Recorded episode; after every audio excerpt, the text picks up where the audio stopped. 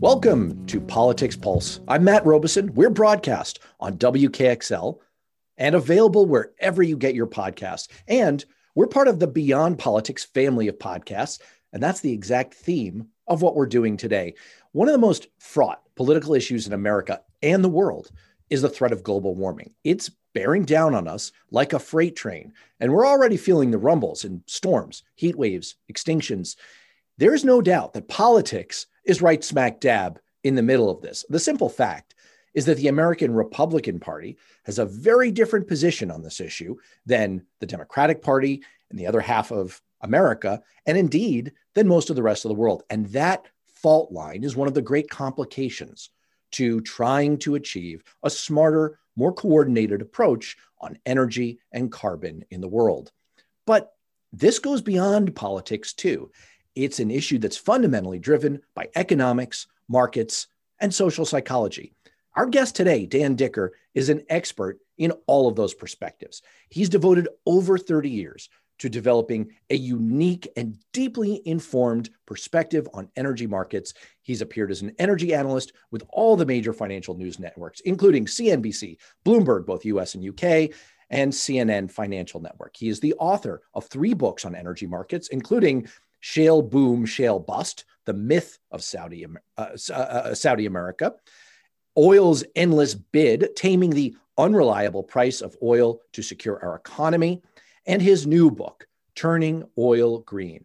It is a thoughtful, practical, realistic, and entertaining full frontal assault on some of the mistakes that advocates make on both sides of the climate fight.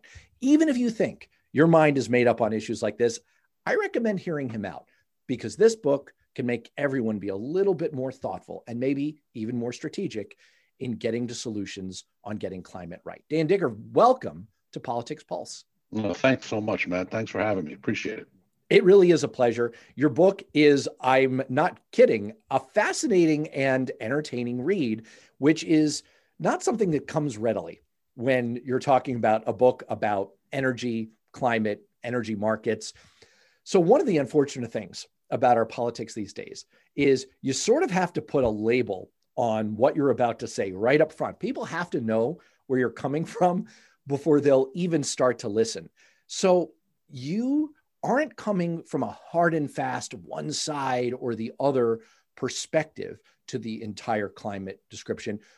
Where are you coming from? And what is your basic thesis here in a nutshell? My life is is you know I, I come from a left leaning political background, but yet I spent 30 years in the energy world. And in the energy world, almost everyone is uh, unilaterally, unilaterally from the right, and uh, and from that perspective, at least living inside that perspective, you do get to understand what motivates oil companies. And it's not 100%, you know, the economics uh, although that plays a very big role, obviously. But uh, there is this perception from the left that the only thing that oil companies and energy guys are interested in is profits and to hell with the environment. And that's obviously not entirely true. And from the left, you know, you also get, um, um, uh, from the right, you also get an, an, additional problem where there's been a lionization of American uh, oil companies. Uh, you know, they've they've been independent, striking out on their own, drilling a reg, uh, well, getting their fingernails dirty. You know, it's the capitalist model that everyone kind of clings to, especially you know in on the right, and especially in oil-rich states like Texas, North Dakota, and Oklahoma, and and, and Arkansas, and what have you. So uh, their issue is that they continue to um, to cling to this very deregulated kind of environment that gives makes a, a oil production in the United States very much a free for all. And I, what I've witnessed over the course of the last 30 years is that has done nothing except uh, destroy, for the most part, the U.S. energy industry for a number of reasons. And uh, we're at a moment of time now where we really don't have any more time to, to mess around and have to make some positive movement uh, towards, um, you know, a sustainable energy future. And that being said, I don't believe there is any possible way to move towards that future without somehow um, engaging with the oil companies and the right and with the jobs that they produce and, and the economic benefits that they produce. uh, because oil companies, when it comes to energy, have not only the capitalization, they have the money that's required to move the ball forward very quickly in terms of uh, sustainable fuels. They also own the infrastructure and they have all the experience in the world in how to deal with energy on a national and a global basis. You just cannot possibly uh, make the motion forward that you might want to without using the energy companies uh, in the mix uh, to a great degree. And so that's really what the book is about. The book is about finding a way to satisfy the left, make fast and important progress towards sustainable fuels, but also bring the right along and the energy companies they represent along so that they can be a part of the solution because I feel that they have to be a part of the solution. Well, it's an absolutely brilliant thesis from the standpoint of I think there is a real yearning in America for some practicality and some realism about solutions here. I sense a deep suspicion of the extremes of, and it, it, this sounds like a both sidesism. I, I want to acknowledge up front, we agree, we fundamentally agree. We both come from the same kind of center left perspective. Climate change, I should say global warming, climate change is a euphemism. Global warming is a gigantic threat. And oil companies, no one is saying that they are blameless in this at all. But I personally love the perspective in the book that, look, it, it, it's like Yitzhak Rabin said you don't make peace with friends, you make peace with unsavory enemies. And there has to be some collaboration. There are assets that oil and gas companies bring to the table. So I want to I want to get to your your main core thesis in the book and i'm not giving away a giant secret for people who are thinking of going out and buying it which i recommend you do because you say right up front in chapter 1 i'm going to tell you the answer right right at the beginning here and that answer it's three words and you put it all in bold what is that answer and why well I, my main thesis and of course i break off in lots of places but to put it simply the idea is to use the markets that are already in place to make oil a lot more expensive than it is right now. And that does three things. Uh, first of all, um, a high oil price makes alternative energy more competitive, which it isn't right now. And uh, you know, historically, you can prove that the greatest um, uh, the greatest uh, strides made forward in developing green energy, uh, particularly in Europe, was done when oil prices were above $100 a barrel. So if you make uh, green energy sources more competitive, obviously people will reach for them more quickly than they will oil. Similarly, um, if you make oil prices higher, people are less apt to want to reach for fossil fuels. That's a, a secondary plus. Third, if oil companies can get a much higher basis price for oil, what happens is that they are able to retain their profitability as um, uh, as uh, oil companies while their volumes go down by a significant amount. So they can retain jobs, they can retain the economic uh, positives that they bring to the marketplace. They can continue to pour money into developing uh, uh, alternative technologies so that they're prepared for the, the uh, transition when it comes. And in all ways, it's sort of a win win win win win kind of proposition because the left gets what they want in a very fast um, um, um, uh, increase in uh, renewable and other sustainable technologies. The oil companies get profitability back to their shareholders, and uh, the right wing feels as if they're not abandoning, you know, their economy and the economies of the Texases and the, the North Dakotas and the Oklahomas and so on. So these are the kinds of motions I think you can find even in this crazy political environment, some bipartisan agreement um, towards moving uh, this country uh, much more quickly towards um, solar, wind, and, and hydrogen and other alternative fuels. How do we get to this place? As you put it, you know, all in bold, all caps, prices drive choices. That's basic economics makes a lot of sense. How do we get there? How do we get to this place, this win win win with high oil prices? So far, the strategy of the environmental advocacy sector movement has been to push against conventional fuels. And from a from a basic economic standpoint, one would think that if you really could shift demand down, that would naturally cause price to go up And so it would seem like it's not the craziest strategy in the world, but you say that that doesn't really work. So why doesn't that work and and what would actually work better to get to this triple win? Okay, so that's you know the this is the entirety of the book, and and we could go into this from all angles. From from the left, I would say you know the, the first thing we have to do is is not try to demonize uh, the fossil fuel companies because we're going to need them, and we're going to need the fuel that they produce, and that's a tough that's one tough hurdle. From the right, what we're going to have to do is we're going to have to find find them uh, willing to support um, the um, development and production of alternatives, both inside um, um, uh, old-fashioned oil companies, energy companies, and also with new energy companies, which they're always been loath to do. Um, you know, witness Obama and Solyndra. That's the that's the latest example of that. And uh, finally, you have to bring in a whole bunch of new regulatory, federal regulatory structures to flatten the action of oil prices so that we don't have this kind of uh, roller coaster move with prices where we see a, a plus $100 for four or five years, then we'll see sub $50 for four or five years. We're just coming out of a, a, a, time period where we've had sub $50 oil, uh, basically with, with minor you know, upticks since 2014. That can't happen if we're going to start to move uh, forward uh, smartly towards uh, green energy. We have to see oil prices go higher. We have to see them go higher, sustainably higher. We have to see them go up there and stay there. And we have to make sure that you know the uh, oil companies don't uh, overproduce in the midst of those kind of uh, price advantages, so that um, they flood the market as they've done three times in the past and force oil prices to go lower again. And you do that all through federal mandates and regulation of various kinds. And, and they run the gamut from carbon taxes to regulations on production guidelines to venting and flaring of natural gas to uh, you know pipeline um, restrictions.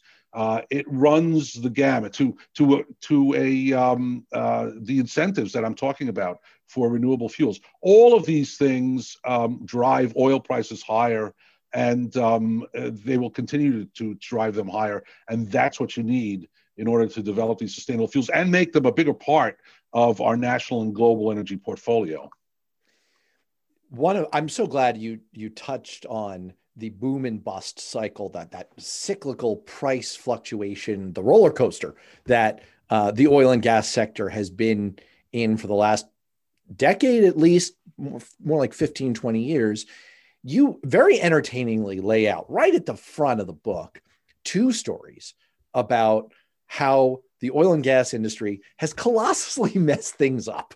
Um, and I was wondering if you would, the, what I want to get to is the question of how can we work with them and manage them a little bit better and maybe prevent them from being their own worst enemy. But maybe you could just um, again, I don't feel like I'm giving away too much of what's in the book here because this really is right up front.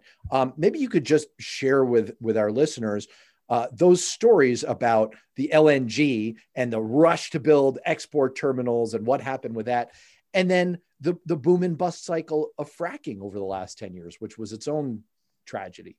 Right, and and uh, you know LNG is a very interesting story. I use it in the front of the book because what it is, it's it's sort of a, a, a, an analogy for the bigger story, which is the entirety, which is the remaining entirety of the book, which is shale itself, and that is that it has been um, because of a, a, complete lack of regulation um, that oil companies have been allowed to basically be on their own completely in the way that they pull oil out of the ground, how they price it, how they distribute it, and uh, the profitability that they make from it. And, you know, I can prove, and I think I do prove it pretty well in the book, that this has been disastrous for them. Just disastrous. You only need to look at the stock prices of oil companies since, you know, 2014 to realize we've had a, a just a screaming stock market for the last seven, eight, nine years, screaming, except for oil stocks. They've done horribly. They've been at the bottom of the pile of performance every year for the last six or seven years. It looks like 2021 is going to be better for them, but again, you know, that's like coming from zero. It's it's not so hard to do. And the point is that that's mostly attributable to the deregulated environment that they've been allowed to work under which has not only destroyed shareholder value and uh, killed jobs, and but it's destroyed one of the greatest opportunities this country's ever given to us in terms of our own natural resources.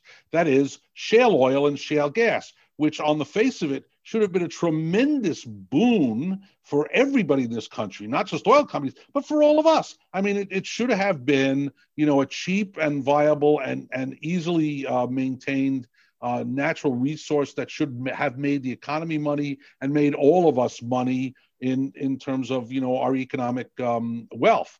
And in fact, it's backfired 110%, where it's become not a profit maker, but just a, an incredible loss leader, where trillions of dollars of capital have basically gone down the drain, while uh, trillions of tons of CO2 have unnecessarily gone into the atmosphere. So, I mean, the time seems to be right to me to kind of turn this boat around and stop leaving these guys to their own devices, because when you leave them to their own devices, stuff goes wrong and it's time for us to to make some changes so that they're under certain guidelines so that stuff starts to go right. I don't think we have a choice anymore. We have to make sure that stuff starts to go right.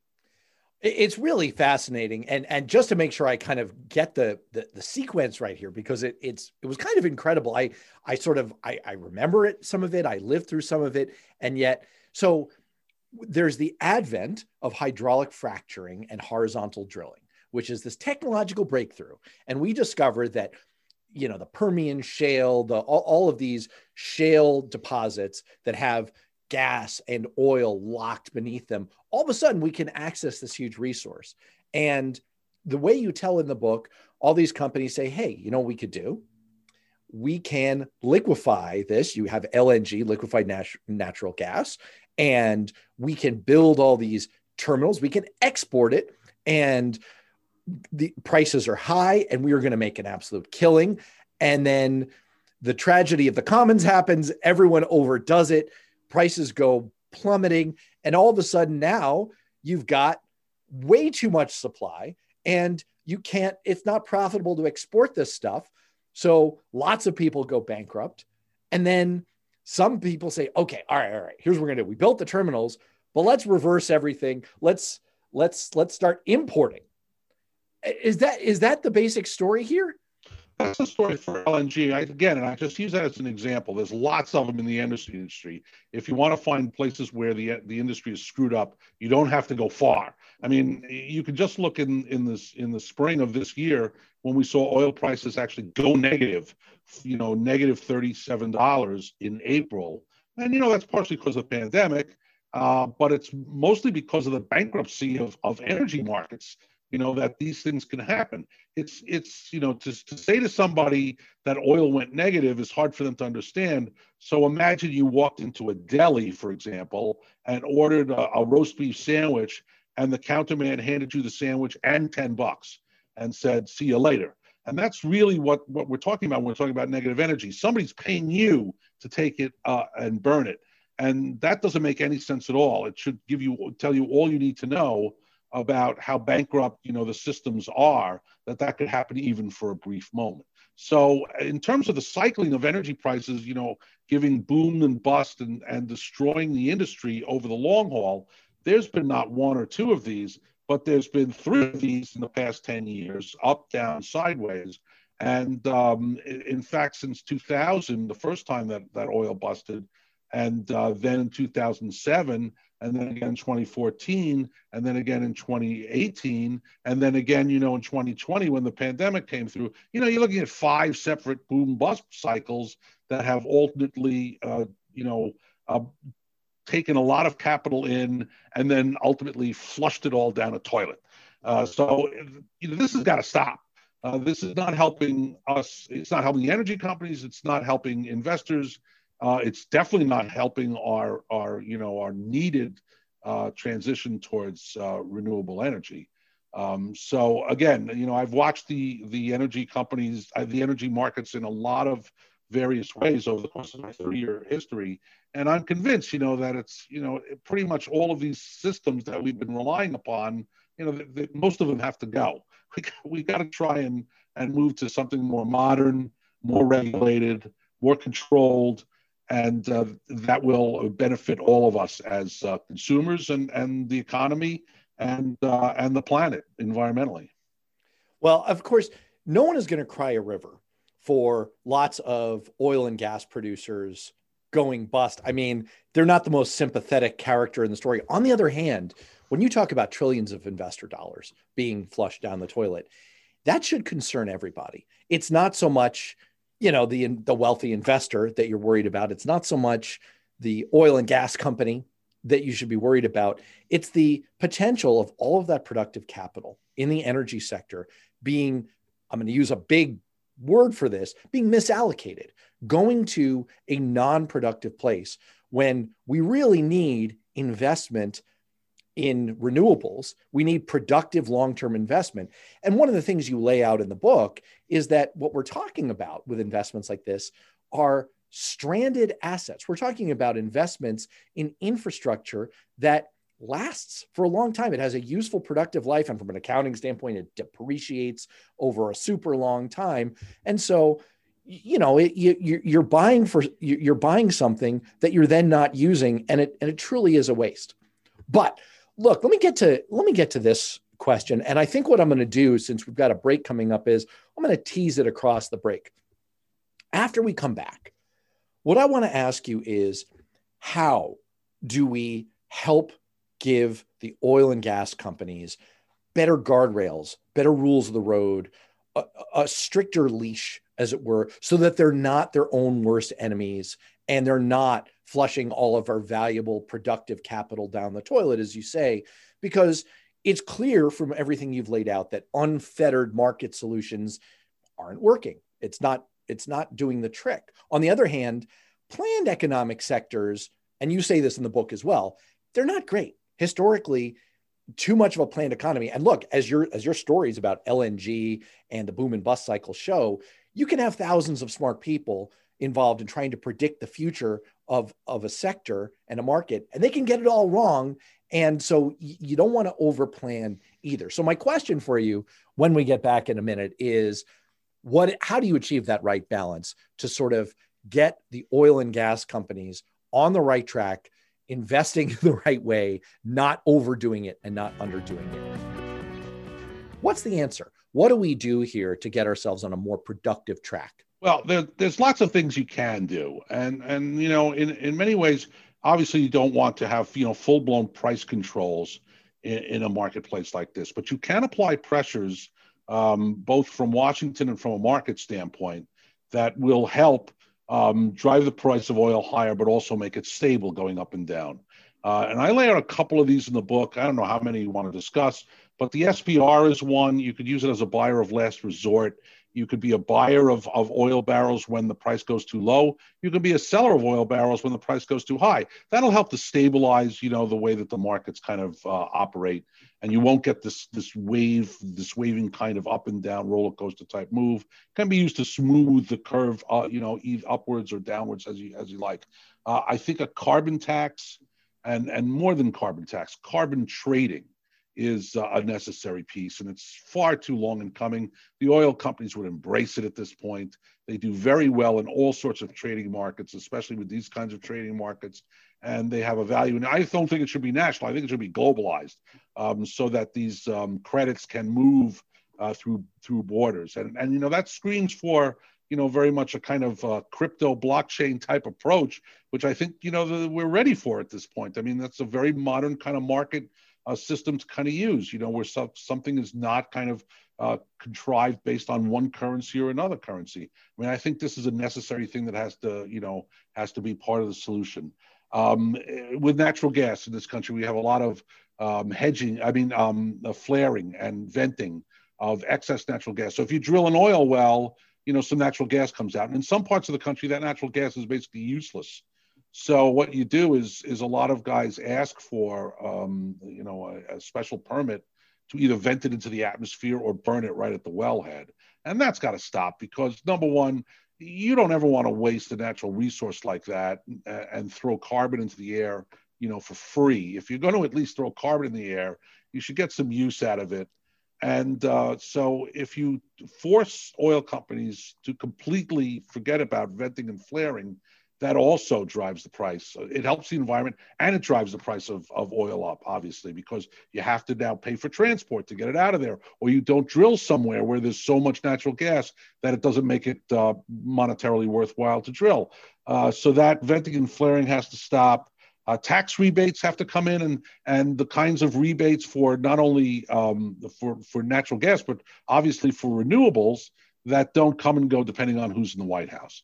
Uh, a Republican group comes in and they just slash every regulatory uh, thing that they can inside the EPA and everywhere else. And a Democratic one comes in and they just put them all back again. Uh, no oil company or no uh, you know renewable company can make plans going into the future if they're not convinced that you know a, a national energy policy is one that sticks with it, uh, no matter who wins the next election. Um, and then you know there's there's other tax incentives that you can use.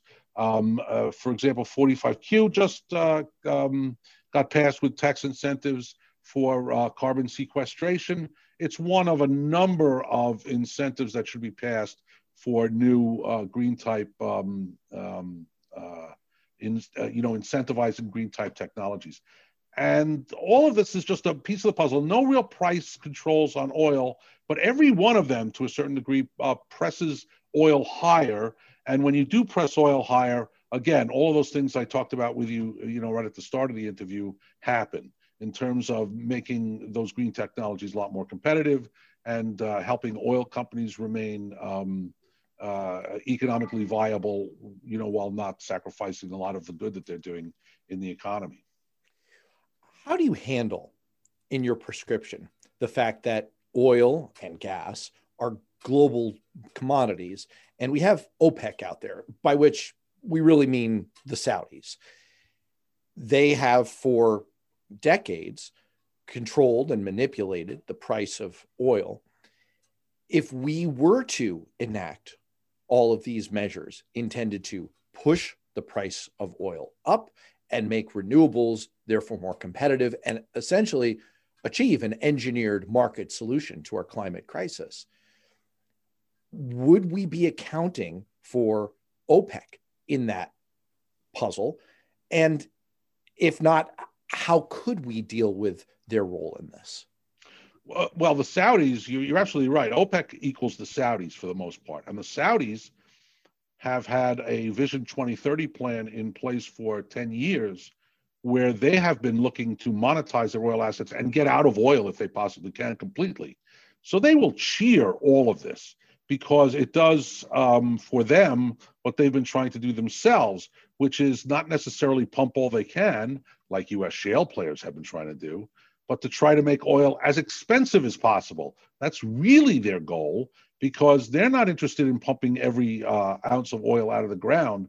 What they're interested in doing is selling their assets for as much as they possibly can. So they would they would be more than happy to leave every drop of oil in the ground provided there was a high price of oil behind it that would allow them to sell those assets for a very, very, very high price. Because that's been their goal for the last 10 years. And the reason why MBS, for example, was given, you know, preeminence in the kingdom seven or eight years ago. It was because his plan is to get the Saudis out of oil if they possibly can. And the only way to do that is to trade the asset of oil that they have for capital that they can invest into other things and make their economy more than a one make their country more than a one commodity economy. And so really all of these things that you're talking about have been will be welcomed by the saudis and i don't think and also by everybody else inside opec. Again if you're driving oil prices higher that's basically all the iraqis and the nigerians and the russians ever wanted in life well, that's that's a really fascinating. I hadn't thought about it that way. That's a really fascinating insight on this, and it does kind of bring up the U.S. side of the coin. And from a political perspective, there really is no more fraught issue than fracking. So let's talk about fracking for a second. It's a morass. I mean, you saw this play out in the last political cycle in 2020, where I mean, nowhere more, I think, than Western Pennsylvania. So you have the Lieutenant Governor, John Fetterman, now running for US Senate. And he was perhaps the most outspoken Democrat in laying out the case look, we have a lot of our base of union workers thousands and thousands of jobs. It is not realistic to say we're going to immediately replace all of those jobs with renewables, solar, battery manufacturing, whatever it is that's a that's a greener technology. On the other hand, as you point out in the book, you have the the growth of a position from prominent Democrats like uh, Bernie Sanders, Elizabeth Warren, that fracking should just be done. Period. End of sentence. So, how do you think about the entire fracking enterprise? Um, you know, is is it is it something that we should be allowing that we should be seeing, as you said earlier, as a potential boon to the economy if and to climate, by the way, if it's done in, in the right proportion, or is it, as environmental advocates believe, ultimately a dead end environmentally and something that we should not be sinking billions of dollars into of what could become stranded assets in a decade or so? I'm going to tell you the. I'm going to give you the sentence that your listeners they're they're left leaning. Am I right, Matt? Are they are they from the left? Well, or? we get we get all kinds, um, both on the well, here's radio gonna, and here's going to be but, here's going to be the the yeah. one sentence in this whole interview that no one's going to believe, but it's absolutely 100 percent true, and uh, I can tell you this from 35 years of being in the business, and that is all energy procurement has risks associated with it, and some are greater than others, and the even the most even the most um, green friendly wind farm has enormous environmental impacts if you bring it up to scale to the degree that it's needed in order to become green. And that runs the gamut from the rare earths that you have to mine with um, inevitable, horrible economic impacts for these turbines to, you know, the birds that you lose that, that get uh, chewed up by blades going into, you know, and so there are risks associated with everything. With fracking, uh, it started as a in a shot um, right before the year 2000, and it was uh, far less safe then than it is now. Like all technologies, they they they, they reach, they get used, and and then they develop the problems. You see the problems, then you solve the problems, and you get more sophisticated in the way that you do it and how you do it. Sorry for our listeners there. You picked up some uh, distortion there in the audio. We can hear it too, and. Uh, it's it's right on point because Dan was just talking about some of the risks of technology. We're experiencing them right now. So you were saying about the risks of all technologies. Right. So all, all energy procurement has risks, and uh, natural gas has gotten uh, or fracking of natural gas has gotten a very very bad reputation going back to you know the burning tap you know from Gasland, the Josh Fox uh, documentary, which was right where you could light a garden hose on fire. Yeah, it's yeah. nonsense. It's it's a lot of hooey, but you know that's the that's the basic um, that's the basic kind of uh, image that people have in their mind about fracking, and fracking has now become so safe um, that you know it, it, requires a lot of regulation and a lot of uh, uh, oversight to make sure that it remains safe. But for the most part, the industry has done a pretty good job in in making sure that a lot of the risks that were associated with the early parts of fracking are now pretty much cleared up. You have to st- stay on top of it. There's no doubt about it. Wastewater management, um, uh, tail ponding, uh, you know, eventing, of course, and a lot of other environmental issues that crop up with fracking. But if you stay on top of it, it's a it's a, a far safer kind of technology than um, than a lot of the others for energy. Uh, that being said, um, we're going to need natural gas, which is where most of the natural gas comes from in this country, uh, from fracking. We're going to need that resource to make that transition to uh, renewable fuels as fast as we possibly can. And there's just no way a ban on fracking helps that along, even from the, the basis environmental uh, goals that you might have in mind. You're going to need the natural gas, and you're going to need it badly uh, if nothing else, than to augment those sustainable fuels when the sun doesn't shine and the wind doesn't blow, for example, and for a lot of other reasons. I'm just trying to make things simple. So natural gas, uh, you know, in the book I have this chapter that says, you know, that um, that that girl in all those movies who wears the glasses with her hair up, that looks, you know, ugly until until you actually take a good hard look at it with a little more of of a reality face, and then the glasses come off and the hair comes down, and you realize it's uh, I don't know, name name your favorite uh, movie star starlet who's done that role, and that's natural gas. Uh, at some point, there will be a, an appreciation for the fuel. I hope it'll be soon because through natural gas is just about the only way we can get to solar and wind being really viable um, parts of our energy portfolio. I, and actually, I, I, I do want to pick up on that last point because this is a very controversial point with uh, uh, environmental advocates on one side. So the story, there, there are two stories that I hear in this debate. On the one hand, there are people who take a kind of nuanced view of fracked gas, and they'll say, look, for one thing, you have the electricity generation sector and you're talking about 27% of all carbon emissions coming from electricity generation in this country. And the simple fact is that 290 coal fired plants, electricity generation plants, have closed in the last decade. 40% of US coal generating capacity has closed. And the major reason is competition from gas fired generators who are not only more economically competitive, but also are emitting far less because gas is a less emitting technology than coal. You also see a geopolitical reality where, in the wake of the murder of Jamal Khashoggi and the Biden administration reaction to Mohammed bin Salman and the Saudis, and some of the criticism that he's come in for, for perhaps not going far enough, lost in some of that is the fact that the Biden administration has been very clear that they have told the Saudis in no uncertain terms, you have gone down our priority list. We are not going to turn all of American foreign policy on the question of Middle East oil and your particular political bugaboos anymore. We're only in that position because of greater energy independence.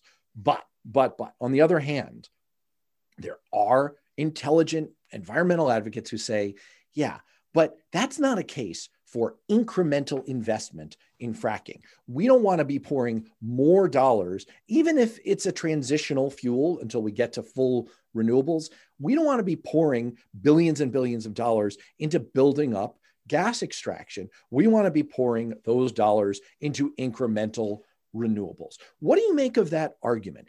Is it where you had left off? Is it truly the case that we need gas as a bridge to a much more robust renewables future? Yeah, it's true. It's truly the case, and uh, I wish it wasn't. I mean, believe me, I wish it wasn't. I'm an environmentalist too, but the, the fact is, is that in the history of energy um, in the world, you don't displace previous technologies. You build on top of them, and slowly the, the old ones fade away. That is the nature of it. Now you can accelerate the degree to which you build on top and, and watch the old ones fade away. But what you can't do is just displace what's in the marketplace already with some fresh technology. It doesn't work that way. It didn't work that way with wood. It didn't work that way with coal. It didn't work that way with oil. It hasn't worked that way with natural gas, and it's not going to work that way with solar and wind. So again, you must continue to build like you would from uh, you know an ape to Cro-Magnon man to modern you know uh, Homo erectus and um, and uh, and and modern man uh, in the same kind of evolutionary way. You don't jump from being an ape to being um, you know a modern a modern man. You you go through stages and you build on them as you would in any other evolutionary cycle.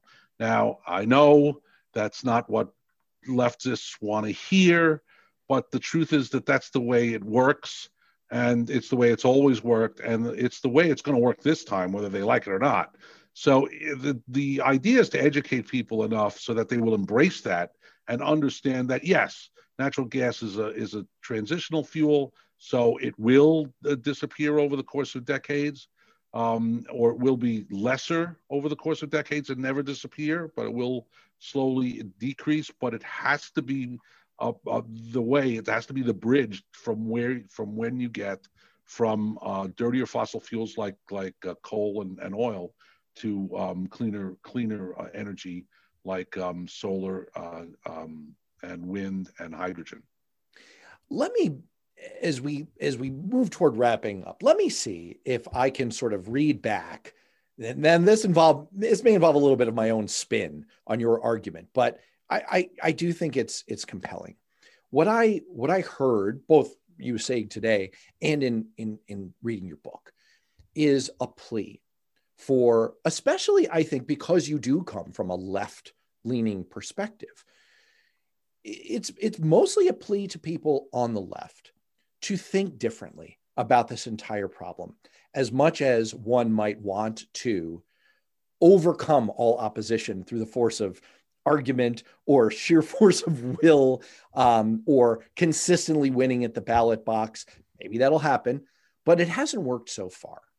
And what I heard you suggesting is look, there's there's a better way to go here. You you draw an analogy in the book that I thought was really powerful about the aftermath of the 2003 invasion of Iraq, where there was a move to get rid of anyone associated with the old Saddam Hussein regime. It was the de-Baathification process. And what happened? All the folks who knew how to run the government and run the economy, who were tainted in some way by association with the old regime, were taken out of the government, and there was collapse and chaos. And so, what I hear you making a plea for essentially is as untasteful as it may be, as anathema as it may be, folks on the left need to be working with ExxonMobil. They need to be working with BP. They need to be working with the big oil and gas producers and saying, look, how can we make this work for you? How can we make this a win for you and a place that we get what we want? Is that a fair take on your argument, or am I a little off base? No, it is, Matt. But I just want to again. I mean, if you if you read the book, most of the, the, the hate that I spew in that book is reserved for the oil companies. I don't want to. So I have I have problems with both sides, and uh, the right needs to give up this idea of of oil companies as being you know this this capitalist dream and of, of America as being this independent producer of all the energy it's ever going to need uh, coming from fossil fuels. And in a lot of ways, you know, they have to abandon their their thoughts, their anachronistic and uh, uneducated kind of concepts of how the energy structure needs to work and embrace some of the federal level regulatory uh, measures that are going to be needed to get you know the oil companies in line and uh, to be part of this transition and to make them part of the transition that you know so that they are not just using the federal government as they have had for decades and decades in the past to maximize profits because that's something they did. And uh, you know we've got to make sure on both sides that we get uh, reasonable responses and uh, uh, and and action that moves us directly towards a sustainable energy future and uh, you know to the degree that that can be done it, it's going to require education on both sides. So i'm I, it's not just a plea to the left it's also a plea to the right. Well it's absolutely fascinating. I i think your core point is really thought provoking and and really interesting. It uh, like I like I was saying earlier, it's actually an entertaining book. I I I know that may be a hard sell for people who think that a, a book that that takes on well, energy well, markets and economics. I hope but not. It's, it's a, you know no, I, it's a wonderfully entertaining book. I hope, I, I hope it is because I tried very hard not to get too deep in the weeds and and make it readable but uh, you know, as my kids would say, "Oh, Dad, nobody ever understands what you're talking about." So uh, if if you do, that's a great thing to say, Matt. And I hope that other people who read it will will find it uh, more accessible than my kids did. Well, that's the role of our kids, right? To uh, to give yeah. us that kind of feedback. But it's a great book. It's really thought provoking. Thanks so much for being on the show and for a really interesting conversation. Thank you, Matt.